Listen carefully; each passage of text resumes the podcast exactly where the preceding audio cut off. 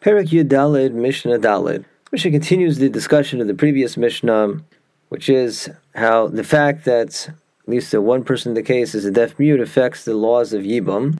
Whereas in the previous Mishnah we discussed a case where both the brothers of the Yibam situation, we call usually Reuven and Shimon, of those two marriages of Reuven and Shimon, at least one of the spouses is a deaf mute. Our Mishnah discusses scenarios in which there's a deaf mute and only one of the marriages. We begin with the following case. We have Shnei Achim, Echad Cheresh, Ve'echad Bikeach. Two brothers, one of whom is a deaf mute, the other isn't. Nesuim Lishnei Achios Pikhos. These brothers married sisters, neither of whom is deaf mute. They're both of full intelligence, able to effect halachic transactions. If Meis Cheresh Balabikachas, if the deaf mute brother was married to the regular woman, died without any children, ma yasa balabikachas. What should the surviving brother, the one who's married to regular woman, non-deaf woman, do? The answer is nothing. For Mishumachasi Isha, the deceased brother's widow in this case goes out, is completely exempt from any mitzvah of Yibum or Chalitza, as the sister of this surviving brother's biblical wife. And so even if the marriage of his deceased brother was valid on the biblical level, there wouldn't be a mitzvah yibum. All the more so in this case, where the marriage of the deceased brother was only valid on the rabbinic level, because that deceased brother was a cheresh. So there's no question that in this case, the Yavama goes out, there's no mitzvah yibum or chalitza. The Mishnah discusses what if instead meis pikeach balabikachas, the brother who himself is not a deaf mute, who was married to a woman who is not a deaf mute, he died without any children. In such a case, ma'yasa cheresh bal pikachas.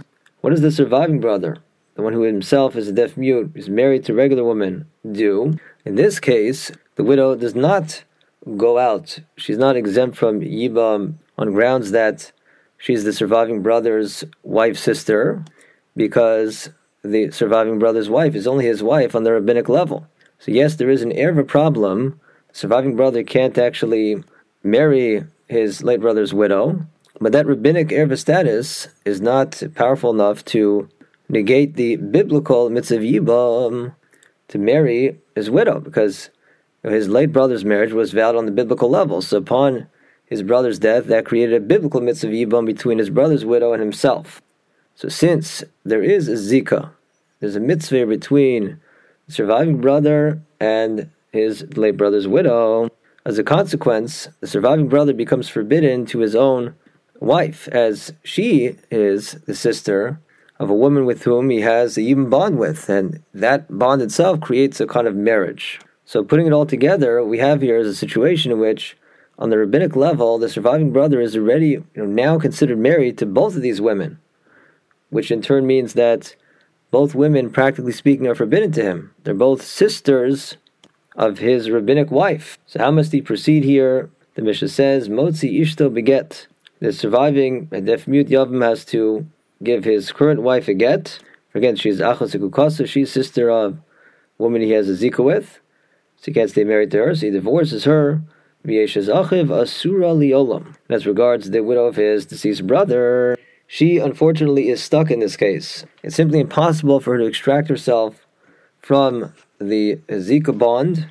She can't marry the surviving brother in Yibum. For once again, she's the sister of the Yavam's rabbinic wife and now ex rabbinic wife, but that doesn't change the fact that she's prohibited to him. Nor is it possible for the Yavam to perform Chalitza because he is a deaf mute. But at the same time, she is bound to the Yavam. Once again, the conflicting erva prohibition is only on the rabbinic level, and so she cannot marry anyone.